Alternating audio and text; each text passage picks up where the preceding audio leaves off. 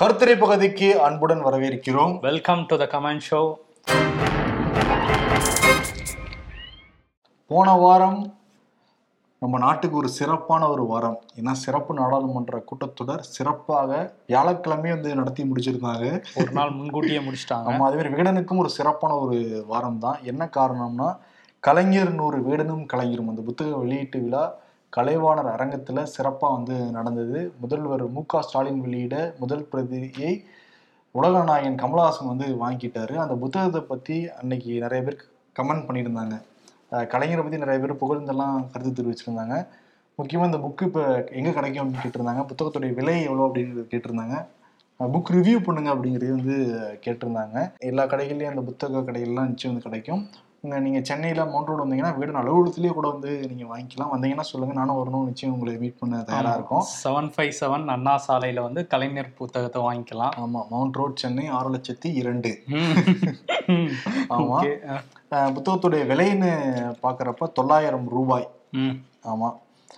சரி, இந்த புத்தகத்தை பற்றி ஆக்சுவலி இதை நான் ஃபுல்லாக படிக்கல, உண்மையை நான் ஒத்துக்கிறேன்.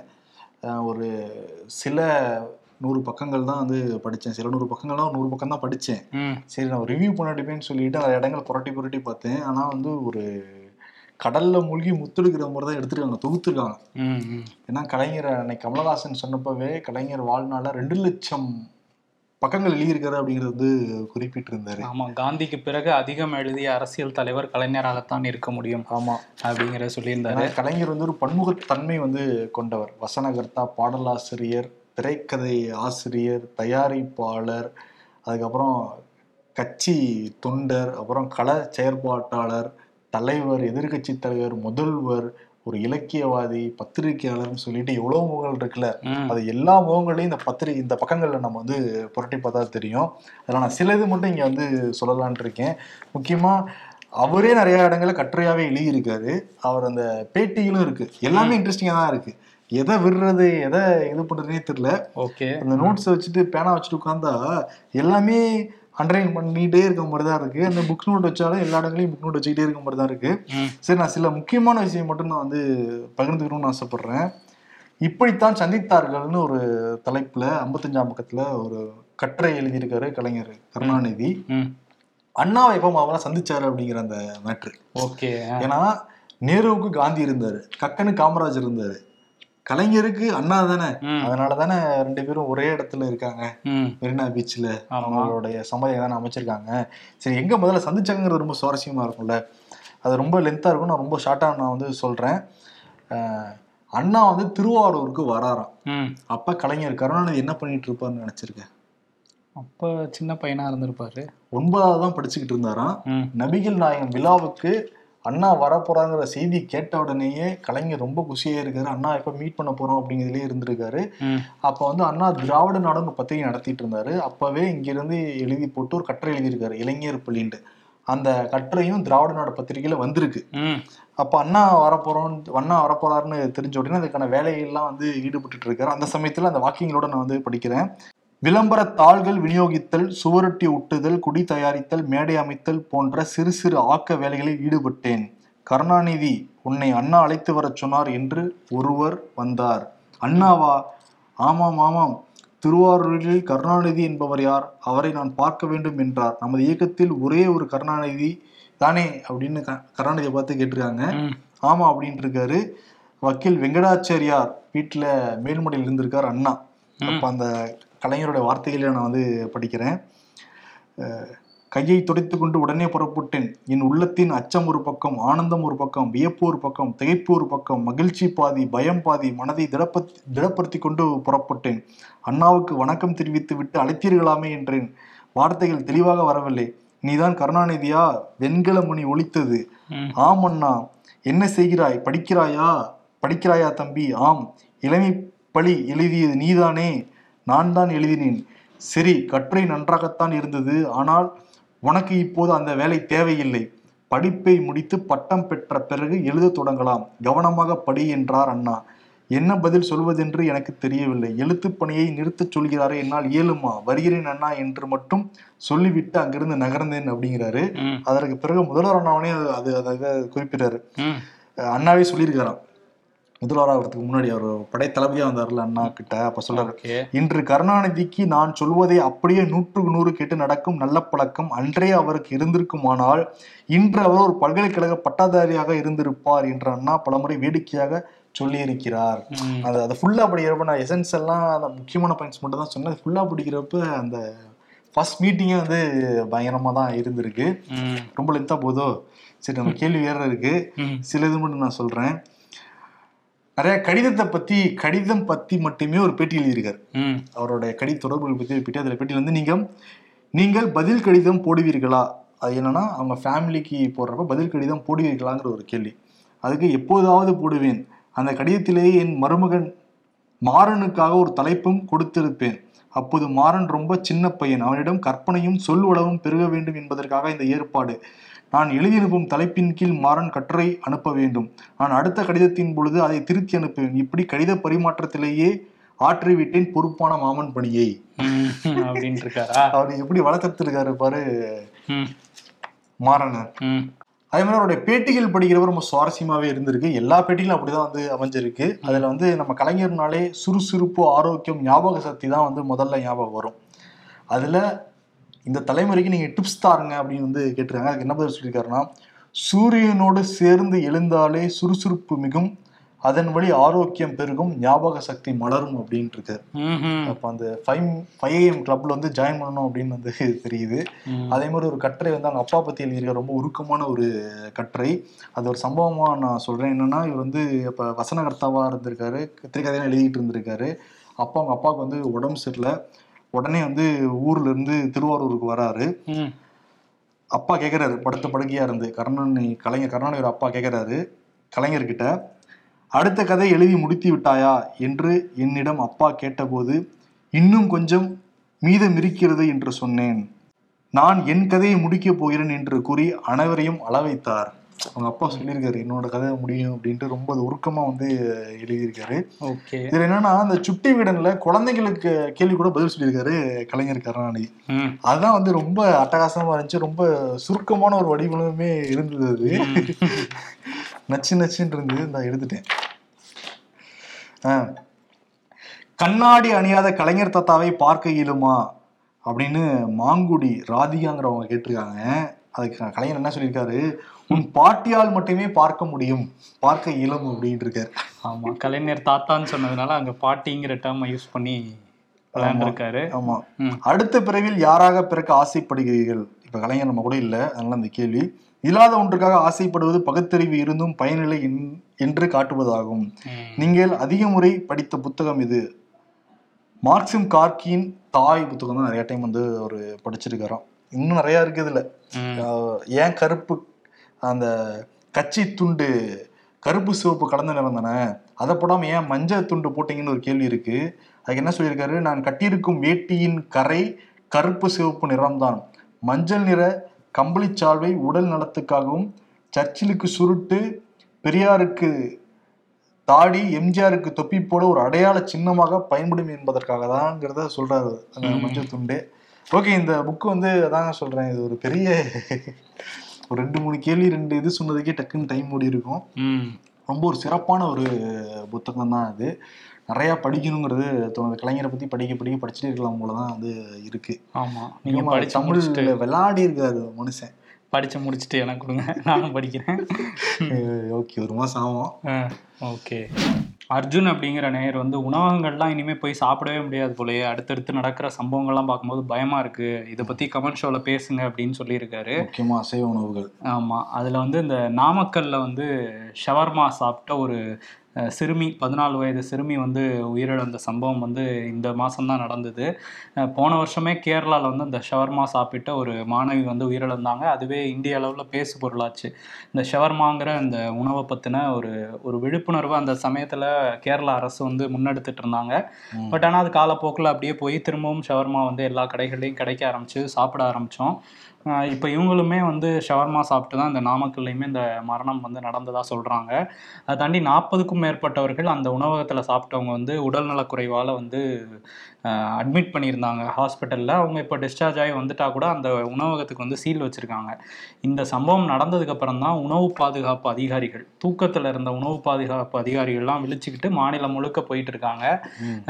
சுகாதாரத்துறை, அதாவது மருத்துவத்துறை அமைச்சர் மாசு வந்து இதில் பல உத்தரவுகளை போட்டுட்ருக்காரு. ஆனால் இவ்வளோ நாள் என்ன பண்ணாங்கங்கிறது தெரியல. இந்த சம்பவம் நடந்த சில நாட்கள்லேயே நாமக்கல் பகுதியிலேயே ஒரு பர்கர் சாப்பிட்டவருக்கு வந்து உடல்நிலை குறைவு ஏற்பட்டுச்சு. அதே மாதிரி கிருஷ்ணகிரியில் சிக்கன் ஃப்ரைட் ரைஸ் சாப்பிட்ட ஒரு இருபத்தைந்து பேருக்கு மேலே வந்து உடல்நலக்குறைவு ஏற்பட்டு அரசு மருத்துவமனையெல்லாம் அனுமதிக்கப்பட்டாங்க. அடுத்தடுத்து இந்த சம்பவங்கள் நடந்துக்கிட்டே இருந்தது. இதிலிருந்து எப்படி தற்காத்து கொள்வது அப்படிங்கிற மாதிரி சில உணவு பாதுகாப்பு அதிகாரிகள்கிட்ட பேசும்போது அவங்க சில விஷயங்கள் சொல்கிறாங்க. நீங்கள் வந்து எஃப்எஸ்எஸ்ஏஐ அந்த சான்றிதழ் வந்து அந்த கடையோட ஒரு கடையோட நுழைவுலையே நாங்கள் வைக்க சொல்லியிருக்கோம். அவங்க சான்றிதழ் வாங்கியிருக்காங்களான்னு பார்த்துக்கிட்டு அங்கே போய் சாப்பிடுங்க அப்படின்னு சொல்கிறாங்க. அதை வந்து அந்த கடையில் நீங்கள் என்ட்ரு ஆகும்போதே அவங்க எங்கேயாவது ஃப்ரேம் பண்ணி அதை மாட்டியிருப்பாங்க, அதை பாருங்க அப்படின்றாங்க. அதை தாண்டி அந்த மாதிரியான கடைகளில் வந்து தொண்ணூறு நாட்களுக்கு ஒரு முறை வந்து ரேண்டமாக போய் நாங்கள் இதெல்லாம் பண்ணுவோம், செக் பண்ணுவோம், டெஸ்ட் பண்ணுவோம், அங்கே உள்ள ஃபுட்டை எடுத்து லேபுக்கு அனுப்பி டெஸ்ட்லாம் பண்ணுவோம், டெஸ்ட் பண்ணதில் அதில் தரம் வந்து குறைவாக இருக்குன்னு நாங்கள் கண்டுபிடிச்சோன்னா அந்த இதுக்கேற்ற மாதிரி தண்டனைகள், சீல் வைக்கிறது, அபராதம் போடுறதுன்னு சொல்லிட்டு இதெல்லாம் பண்ணுவோன்னு சொல்கிறாங்க. ஆனால் வந்து இந்த உணவு பாதுகாப்பு அதிகாரிகள் மேலேயே வந்து குற்றச்சாட்டுகளும் இருக்குது, பணம் வாங்கிட்டு கண்டுக்கிறதே இல்லை அப்படிங்கிற மாதிரி. இப்போ கூட வந்து சில அதிகாரிகள் சில உணவகங்களில் வந்து இந்த சம்பவம் நடந்ததுக்கப்புறம் கூட சில உணவகங்களுக்கு போய் செக் பண்ணலங்கிற மாதிரியான குற்றச்சாட்டுகள் வந்துக்கிட்டே தான் இருக்குது. இதுக்கு மருத்துவர்கள் என்ன சொல்கிறாங்க அப்படின்னா, துரித உணவு, அந்த ஃபாஸ்ட் ஃபுட் அப்படின்னு சொல்கிறாங்கல்ல, இதில் தான் இந்த அவங்க எல்லாத்தையுமே சேர்க்குறாங்க. Shawarma, grill, fried rice, noodles, இது சில இது வந்து இறைச்சிகள் வந்து ஃப்ரோசன் பண்ணி, அதாவது அந் பிரித்து எடுக்கிற வீடியோக்களே நம்ம பார்த்தோம்ல, நிறைய கடைகளில் போய் சீல் வைக்கும்போது அதை பார்க்கும்போதே அதோட நிலைமை வந்து ரொம்ப மோசமாக இருக்குது, அந்த மீட்டோட நிலைமை. இந்த மாதிரி இருக்கிறதெல்லாம் வந்து சமைச்சு சாப்பிடும்போது உடல்நல பிரச்சனை கண்டிப்பாக வரும்னு சொல்கிறாங்க. இந்த துரித உணவுகளை பொறுத்தவரையும் வெஜ்ஜு நான்வெஜ் இல்லாமல் வெஜ்லேயுமே உங்களுக்கு பிரச்சனை வரும். வெஜ் நூடுல்ஸோ வெஜ் ஃப்ரைட் ரைஸ் சாப்பிடும் போதோ பிரச்சனை வரும். ஸோ அதனால துரித உணவுங்களை கம்ப்ளீட்டாக தவிருங்கிறதான் சொல்ல முடியும். ஆனால் இப்போ உள்ள காலகட்டத்தில் திருமண பக்கம்லாம் இருக்குது, குழந்தைங்கள்லேருந்து பெரியவங்க வரையும் அதை விரும்பி சாப்பிட்றாங்கிற பட்சத்தில் எப்பயாவது சாப்பிடுங்க அப்படிங்கிறதான் சொல்கிறாங்க. ரெண்டு மாதத்துக்கு ஒரு தடவை அந்த மாதிரி வந்து வச்சுக்குங்க. இந்த ஷவர்மாவெல்லாம் நம்ம எதுலேயுமே சேர்க்க முடியாது, அதெல்லாம் சாப்பிட்றத முற்றிலுமாக தவிருங்கன்னு தான் அவங்க சொல்கிறாங்க. அதே மாதிரி இந்த உணவகங்களை தேடி தேடி போய் சாப்பிட்டுக்கிட்டு இருக்கோம்ல, இப்போ வந்து ஃபுட் ரிவ்யூவர்ஸ்லாம் அதிகமாகிட்டாங்க. எங்கே பார்த்தாலும் வந்து சாப்பாடு எங்கே இருக்குன்னு தேடி போய் சாப்பிட்ற அப்படிலாம் இல்லைப்பா. ஃபுட் ரிவ்யூஸ் வந்து அடனே நான் பெங்களூர் வந்துட்டேன், இங்கே பார்த்தீங்கன்னா பக்கத்தில் ஒரு கடைலாம் போடுறாங்க. போனதே அதுக்கு தான், ஏதோ போகிற வழியில் இருந்த மாதிரி போட வேண்டியது, பட் ஆனால் வந்து போனதே அதுக்கு தான் போகிறாங்க. ஸோ இதெல்லாம் பார்த்துட்டு நம்மளுமே எல்லாருமே சாப்பிட ஆரம்பிக்கிறோம்ல. ஸோ இந்த பிரச்சனை வந்து அதில் தான் ஆரம்பிக்குது. நம்ம தேடி தேடி போய் அடிக்கடி சாப்பிட்றோம். இதை வந்து முடிஞ்ச அளவு ரெண்டு வாரத்துக்கு ஒரு முறை வெளியில் சாப்பிட்றத வச்சுக்கோங்க, அப்போ தான் உங்கள் உடல் வந்து சீராக இருக்கும் அப்படிங்கிறத சொல்கிறாங்க. குறிப்பாக அந்த துரித உணவகத்தில் வந்து துரித உணவில் வந்து நமக்கு கிடைக்க வேண்டிய சத்து வந்து சரி விகிதத்தில் இருக்காது, அதனாலேயே உடல் நலத்துக்கு பிரச்சனை வரும். இதில் நீரிழிவு நோய், அப்புறம் வந்து இதய பிரச்சனைகள், இரத்த கொதிப்பு, இதெல்லாம் கூட வரும். இதை தாண்டி வந்து தீவிரமான கேன்சர் நோய் வரையும் கூட இதை கொண்டு போய் விடும். அதனால துரித உணவுகளை தவிர்த்துருங்க. அதே மாதிரி இறைச்சி, வேற ஏதோ ஒரு உணவு போய் சாப்பிடும்போது இறைச்சி இருந்துச்சுன்னா அதுல உங்களுக்கே அந்த டேஸ்டோ ஸ்மெல்லோ வித்தியாசமா தெரிஞ்சுதுன்னா ஓகே, ஓரளவு ஏதோ ஆகிடுக்குன்னு நினச்சிட்டு சாப்பிட்ற வேணாம், தயவு செஞ்சு அதை அவாய்ட் பண்ணுங்கள் அப்படின்னு சொல்கிறாங்க. முடிஞ்ச அளவு வீட்டிலேயே நல்லா ருசியாக சமைச்சு சாப்பிட்டுக்குங்கிறதான் மருத்துவர்களோட பதிலாக இருக்குது. அது வந்து ஃபேமிலி மெம்பர்ஸ் சாப்பிட்லாம், பேச்சுலர்ஸ் என்ன பண்ணுவாங்க, ரொம்ப கஷ்டம்தான். அது தேடி தேடி அந்த மெஸ்ஸு அது மாதிரி நல்லா சமைக்கிற உணவுகள்லாம் பார்த்து தான் சாப்பிட்ணும். இதில் வந்து முழுக்க முழுக்க உணவு பாதுகாப்பு அதிகாரிகளோட ஃபெயிலியர், மருத்துவத்துறையோட ஃபெயிலியர்னு தான் நம்ம சொல்லணும். ஆமாம், இப்போ நான்வெஜ் பேசுனதை பற்றி வரும் டீட்டெயிலாக சொன்னார். நானே நேரடியாக பாதிக்கப்பட்டேன், கலைஞர் வசனமாக ஞாபகம் வருது, வருணுக்கு தெரிஞ்சிருக்கும். ஆமா, ஏதாவது ரெண்டு மூணு நாள் ஒரு நாள் சோறு வீட்டுல இருந்து செஞ்சு கொடுத்து அப்படி என்னை வந்து உடம்பு தேத்தி எல்லாம் விட்டாரு. ஆமா, ஒன்னுல ஒரு ஹோட்டல்ல போய் வெஜ்ஜில தான் சாப்பிட்டேன். இத்தனைக்கும் என்னத்த கலந்தாங்கன்னு தெரியல, கலக்கிறதுல ரொம்ப நாள் சேமிச்சு வச்சு அதை சமைச்சுக்கிட்டு இருக்காங்க. அப்ப சாப்பிடறவே ஒரு மாதிரிதான் இருந்துச்சு. சரி, பசியில ருசி தெரியாம சாப்பிட்டுட்டேன், அப்படிதான் பிரச்சனை, சாப்பிடக்கூடாது. ஒருவேளை உங்களுக்கு அந்த டவுட் வந்துச்சுன்னா அதுக்கு ஒரு நம்பர் கொடுத்துருக்காங்க. ஆனா அதுவுமே வந்து இந்த தூங்கிட்டு இருந்தாங்கல்ல உணவு பாதுகாப்பு அதிகாரிகள், அவங்கதான் நடவடிக்கை எடுக்கணும். அந்த நம்பரையும் நம்ம சொல்லிடலாம், nine triple four zero four two three double two. இந்த நம்பருக்கு வந்து ஃபோன் பண்ணியோ இல்லை வாட்ஸ்அப் மூலமோ உங்கள் புகாரை சொல்லலாம். பட் இருபத்தி நாலு மணி நேரத்தில் நடவடிக்கை எடுப்போம்னு சொல்லி எஃப்எஸ்எஸ்ஏ அதிகாரிகள் சொல்கிறாங்க. பட் நிறைய பேர் நீ சொன்ன ஃபாஸ்ட் ஃபுட் கடையிலலாம் போய் சாப்பிடல, நல்ல தரமான கடையில் தான் போய் சாப்பிட்டேன். அங்கேயே அப்படி தான் இருக்குது, அதிர்ச்சியாக இருக்குது. நான் சொல்கிற முடியல, அங்கே தான் கடைசியாக சாப்பிட்டேன், அதுக்கப்புறம் தான் பிரச்சனை ஆரம்பிச்சு சொன்னால் அந்த ஹோட்டலில் அப்படின்னு அதிர்ச்சியாக வராங்க. இப்படிதான் இருக்குது. அதனால் உடம்பை பார்த்துக்க வேண்டியது நம்மளோட கவனமாக வந்து இருக்கணும். கார்த்திக்குங்கிற நேயர் வந்து, நேருவை பற்றி எப்போதுமே திட்டி பேசுகிற மோடி திடீரென பாராட்ட காரணம் என்ன அப்படின்னு வந்து கேள்வி எழுப்பியிருக்காரு. காங்கிரஸ் கட்சிக்காரனே குழம்பி இருப்பாங்க, எப்பயும் நேரு பேரை விட்டுருவாங்க, அவங்க தான் சவுண்ட் விடுவாங்க. சரி, இப்போ பேச காரணம் என்ன? எலெக்ஷன் தான். எலெக்ஷன் வந்தால் கூட நேரு பேரை சொன்னால் ஓட்டு கிடைக்குமா? இப்போ வேறு வழி கிடையாது அவங்களுக்கு. புதிய பாராளுமன்றத்துக்கு வந்திருக்கோமே, எம்பி நாடாளுமன்ற அந்த தொகுதி நாடாளுமன்ற ஜனநாயகத்தெல்லாம் மோடி படிக்க ஆரம்பிச்சிருக்கலாம், அந்த காரணமாக கூட இருக்கலாம். சரி, ஒன்பது ஆண்டுகள் ஒன்பது முறை ஒன்பது சிறையில் வந்து அடைக்கப்பட்டவர் தான் பிரதமர், முன்னாள் பிரதமர் நேரு. காந்தி என்ன சொல்லியிருக்காருன்னா, என்னுடைய அரசியல் வாரிசு நேரு தாங்கிறத குறிப்பிட்டிருக்காரு. விடுதலை பெற்ற இந்தியாவின் தலைமை மகுடம் நேருவுக்குத்தான் போக வேண்டும், ஏனென்றால் அவர்தான் முழுமையான இந்தியர் அப்படிங்கிறத வந்து காந்தி வந்து சொல்லியிருக்காரு.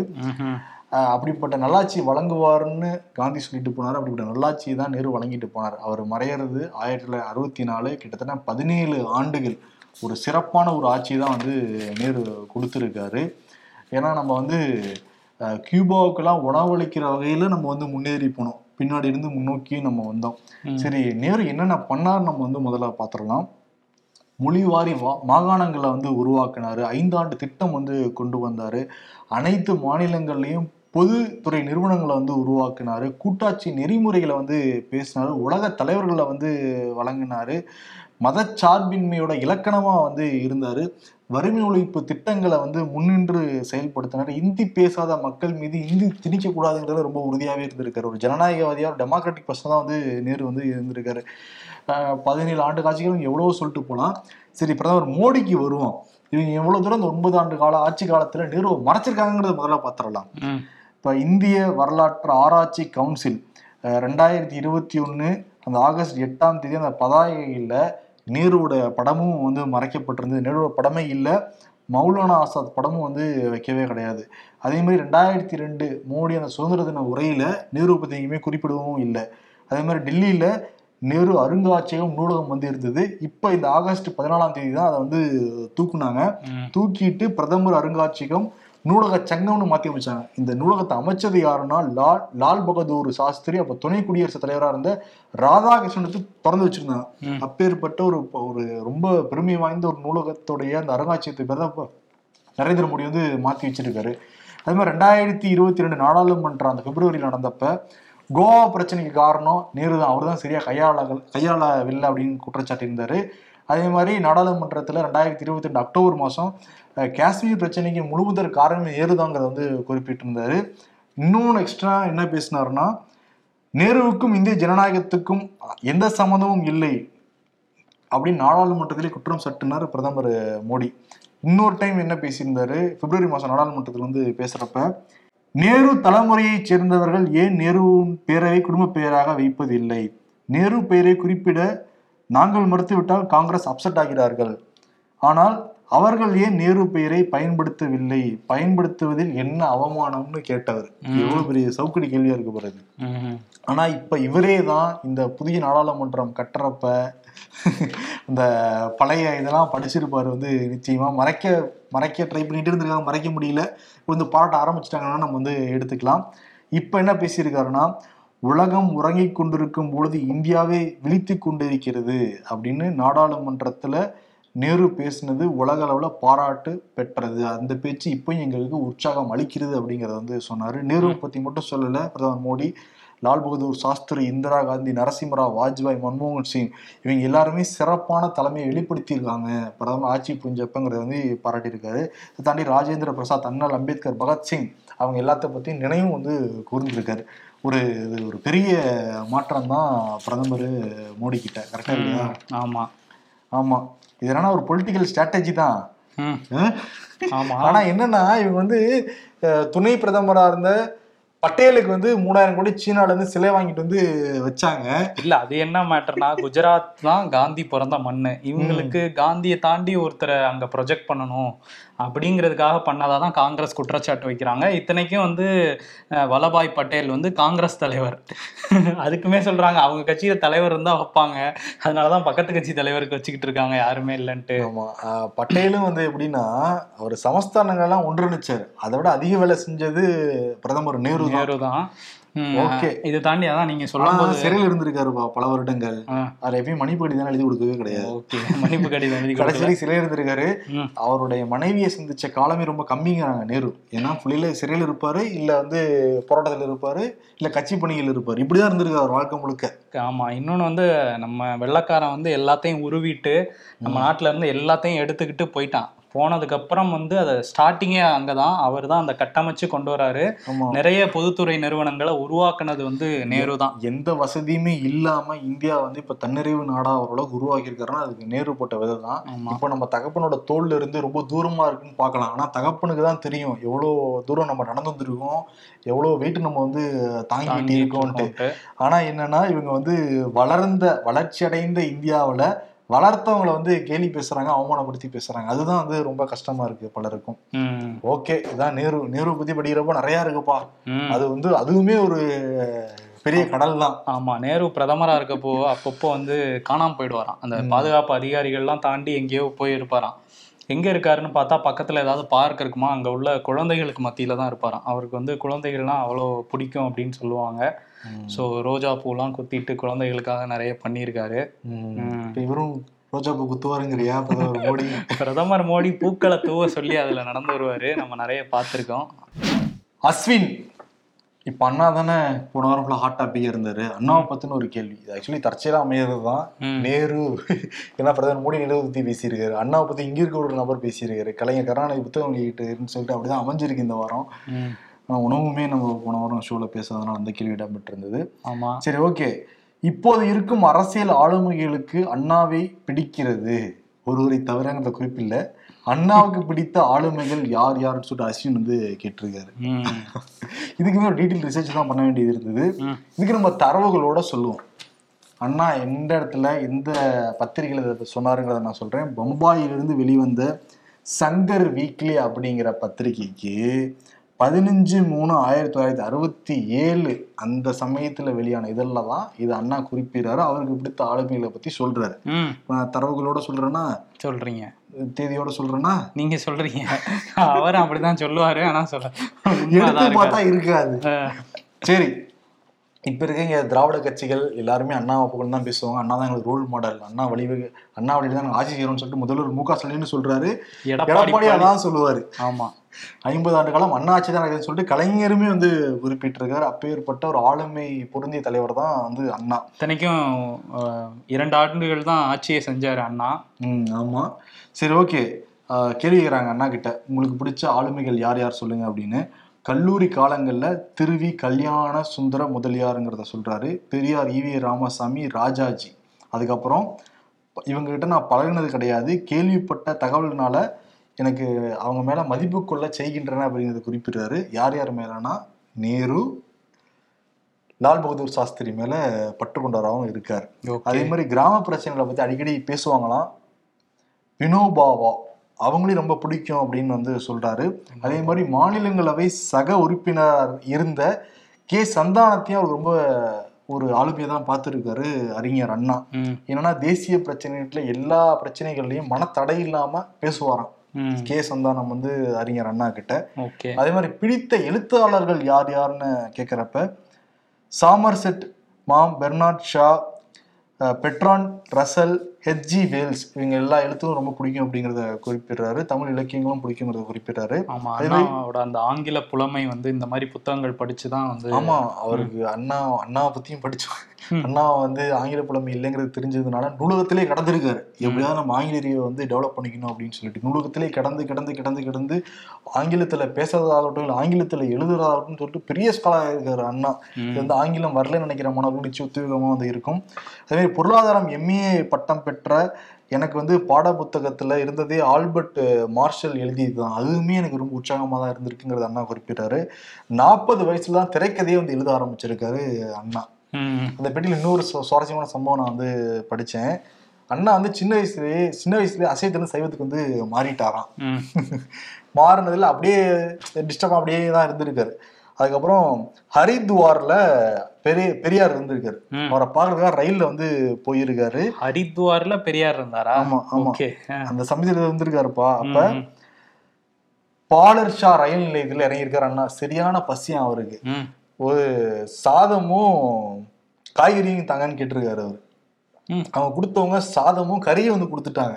அவர் சாப்பிட்டது ஓகே அவரை திருப்பி வந்து அசைவத்துக்கு வந்து மாறி இருக்காரு. அதே மாதிரி மது வந்து பிடிச்சதே கிடையாதான், சிகரெட் எல்லாம் வந்து புகைச்சதே வந்து கிடையாதான். ஆனா வெத்தலை வெத்திலை அந்த வெற்றிலை போடுறவரா இருந்திருக்காரு, மூக்குப்பொடி போடுறவரா அண்ணா வந்து இருந்திருக்காரு. பல தகவல்பா. அண்ணா பிடிச்ச ஆளுமைகள் ஆரம்பிச்சு அவருக்கு பிடிச்ச உணவு வரையும் வந்து நின்றுட்டீங்க. ஆமா, என்னன்னா இந்த இம்பர்ஃபெக்ட் ஷோ பண்றது கூட கஷ்டம்தான், அது ஈஸியா சொல்ல மாட்டேன். அது வந்து நிறைய தரவுகள் எடுக்கணும், கரெக்டா இங்கே எதாயிடக்கூடாதுன்னு சொல்லிட்டு டபுள் செக் பண்ண வேண்டியதெல்லாம் இருக்கு. ஆனா அதோட ரொம்ப கஷ்டம் எது தெரியுமா, இந்த கமெண்ட் ஷோ தான் பாருங்க. ஆமா, நிறைய படிச்சு தேடி எடுக்க ஒரு கேள்வி கேட்கறாங்க நேயர்கள். ஆனா அதுக்கான ரிசர்ச் வரைக்கும் பெருசா இருக்கு. நம்ம ரிசர்ச் பண்ணிட்டு தான் பேசுறோம். ஆமா, சில பேர் ரிசர்ச் பண்ணிட்டு தப்பா பேசுறாங்க. அவங்க ரிசர்ச் பண்ணிருந்தாங்களான்னு தெரியல, பேசணும்னு நினச்சது பேசிட வேண்டியது. அதுக்கப்புறம் மாற்றிக்க மாட்டேன்னு சொல்லிட்டு இருக்காரு. சரி, ஓகே, அது யாருன்னு அவங்களுக்கு தெரிஞ்சிருக்கும். சிறப்பு. இந்த வார கருத்துரை பற்றி நிச்சயம் உங்களுக்கு பிடிச்சிருக்கும் நம்புறோம். இன்னும் நிறைய கேள்விகள் வந்து கேளுங்க. வரலாற்று நாங்கள் வந்து நீந்துறதுக்கு நீங்களுமே வாய்ப்பு கொடுங்க வாய்ப்பு கொடுங்க. நன்றி, வணக்கம். நன்றி.